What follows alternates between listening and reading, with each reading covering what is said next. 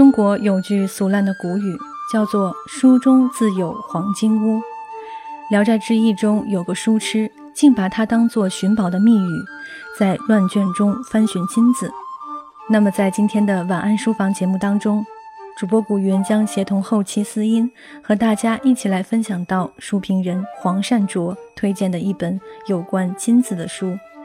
这本书是二零一六年北京大学出版社出版的图书《金子：一部社会史》，作者是大英博物馆的苏珊·拉尼斯。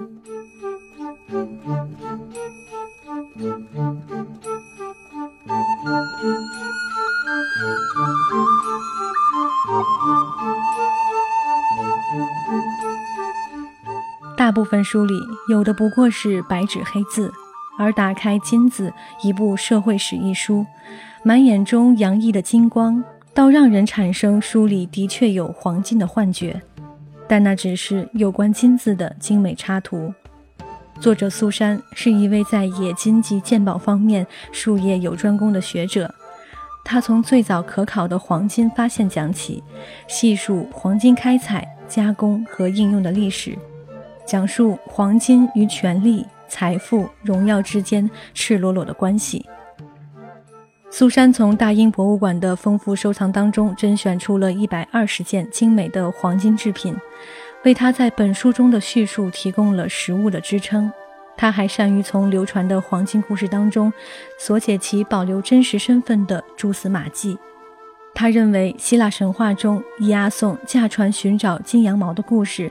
其实是在寻找富含金矿的河流，因为羊毛是淘金中绝好的过滤材料。这种大胆的假设虽不能轻易求证，但却有其合理性，不经意间也丰富了金羊毛故事的内涵。至于贪婪的弥达斯王点石成金的故事，不仅只演化出人们对帕克托罗斯和富含金沙的奇幻想象。也显示世界各地对黄金共同的渴求。这种点石成金的故事，在中国也有相似的版本。但在物资贫乏、商业未起的人类早期，黄金并没有像现在这般荣宠的地位。它质地绵软、华而不实，无法用来制作耐用的工具和锋利的武器。所以在人类早期的一些聚集地，并没有发现它的影子。正如苏珊所说，直到人类发展到一定阶段，人们才将其地位和炫耀联系起来。但自打那时起，人们对黄金的思恋丝毫不减，人们对黄金的感情又是复杂的，除了迷恋之外，又有痛恨。所以，维吉尔诅咒祸乱人心的黄金玉，巴尔扎克说，黄金的枷锁。最重。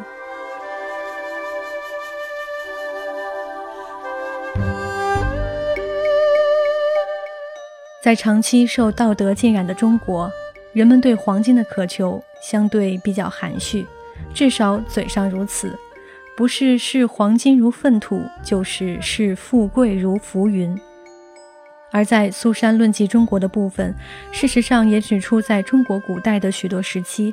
黄金的地位并不像其他文化中那样崇高，经济生活中，黄金在中国也并不被视作最有价值的东西，因此也不把它当作衡量货币的标准形式。在近代世界的金融体系当中，许多国家都实行金本位制，只有中国是最大的例外。虽然如书中所讲。中国从未有过一段以黄金为主要货币的时期，但在先秦时期的楚国和之后的汉代，黄金货币也一度盛行。汉武帝因军功赐给骠骑将军霍去病的黄金有五十万斤之巨，但是到了东汉，官书记录的黄金流量却大为减少。究其原因，有人认为是贴在了佛面，有人认为是流失至西方，还有一部分。被窖藏在地下，如近期海昏侯墓中出土的马蹄金和大量金饼。像海昏侯这样生前富贵的王族们，幻想死后能继续荣华，所以将巨量的黄金随身下葬。但在本书中可以看到，这种现象不仅存在于中国，从中国的皇帝到埃及的法老，从西坎的君主到色雷斯的武士贵族，无不如此。苏珊认为，正是这样，才使得黄金和其他贵重商品从流通环节当中转移出去。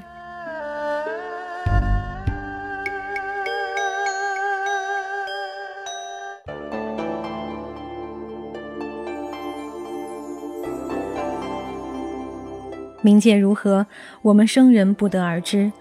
只是这些窖藏的黄金，最终要么落入盗墓贼之手，鼓胀了他们的钱袋；要么被考古学家发掘或搜罗，丰富了博物馆的馆藏。所以今天我们才能在《金子》一部社会史当中，欣赏到那些曾经属于贵族们。如今陈列在大英博物馆中的灿烂黄金，在纸上经历一番荣华富贵的幻梦。那么，在分享了书评人黄善卓的文章之后，让我们一起来阅读到这本书的一小段书摘内容。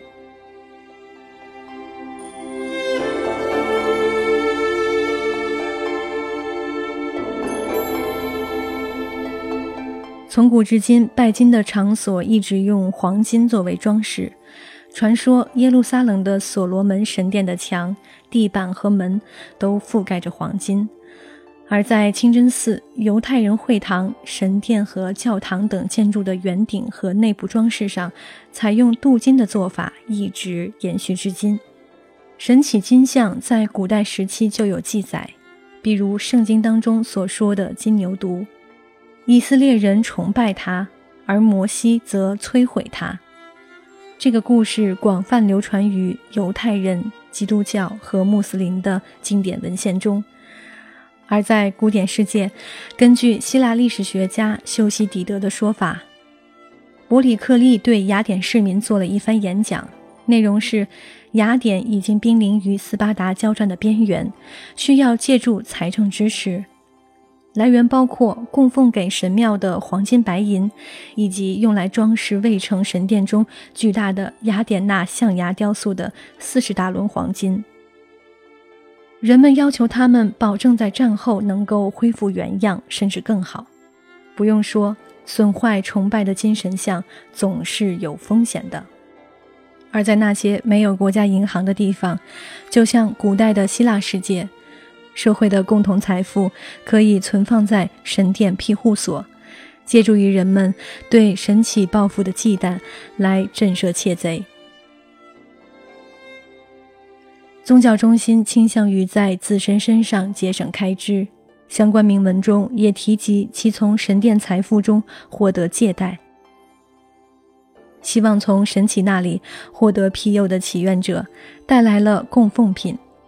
祭司则能够因为他们付出的服务而要求酬劳，例如北印度的吉多王朝的国王们，在举行杀马献祭仪式来确立其国王的时候，被要求按照印度教的传统文本《吠陀圣典》向神殿献上黄金。这种献祭，特别是要求用黄金来支付，为吉多王朝的黄金货币提供了有力的补充。就像人间的统治者一样，神奇也希望有礼物和供奉来被取悦。资助兴建与崇拜神奇的漂亮场所，是富有的赞助者用来自我救赎的方式，无疑也是为了弥补其在积累财富的过程当中所犯下的有悖伦理的行为。以弗所是小亚细亚沿岸一个富饶的希腊城市。以弗所的阿尔忒弥斯神殿是在之前神殿的遗址上重建的，曾经位列于世界七大奇迹之一，而至今却已片瓦无存。这一巨大工程的赞助者是吕底亚的最后一位国王克罗伊斯。人们在遗址的遗留物中发现了一些早期银金矿的钱币。相信来生是大多数宗教的信条，一些宗教也认为死后配置一些可以用于来生的俗世的东西是既有可能的，也是非常必要的。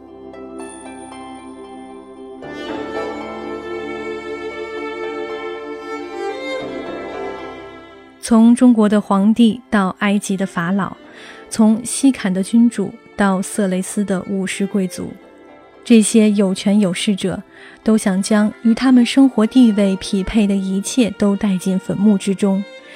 一些为葬礼所准备的物品，能消耗其在世时的大部分财富，使得黄金和其他贵重商品从流通环节当中转移出去。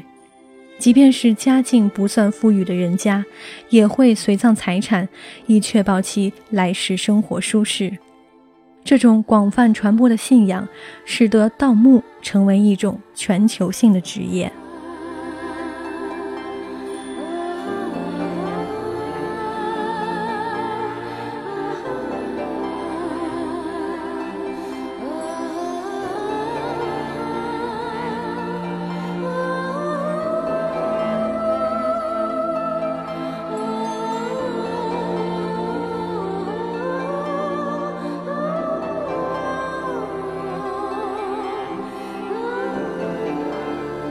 好了，今天的书就分享到这里。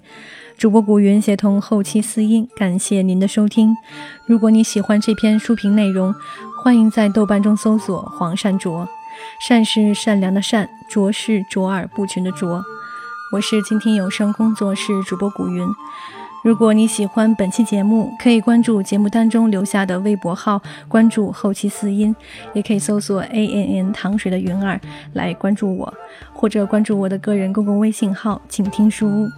再次感谢您的收听，让我们下期再见。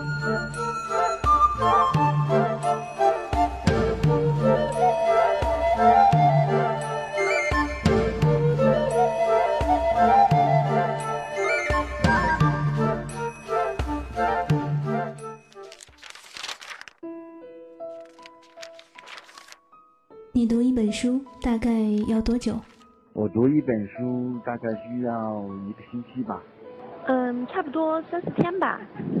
我小的时候读书快，一晚上就能读完一本书。哎，我呀，真的是还真挺久没有看书了。平时工作真的太忙，应酬太多，晚上回家也没有什么时间去看书。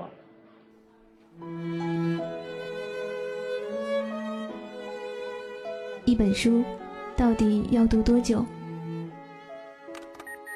午夜睡前的床边，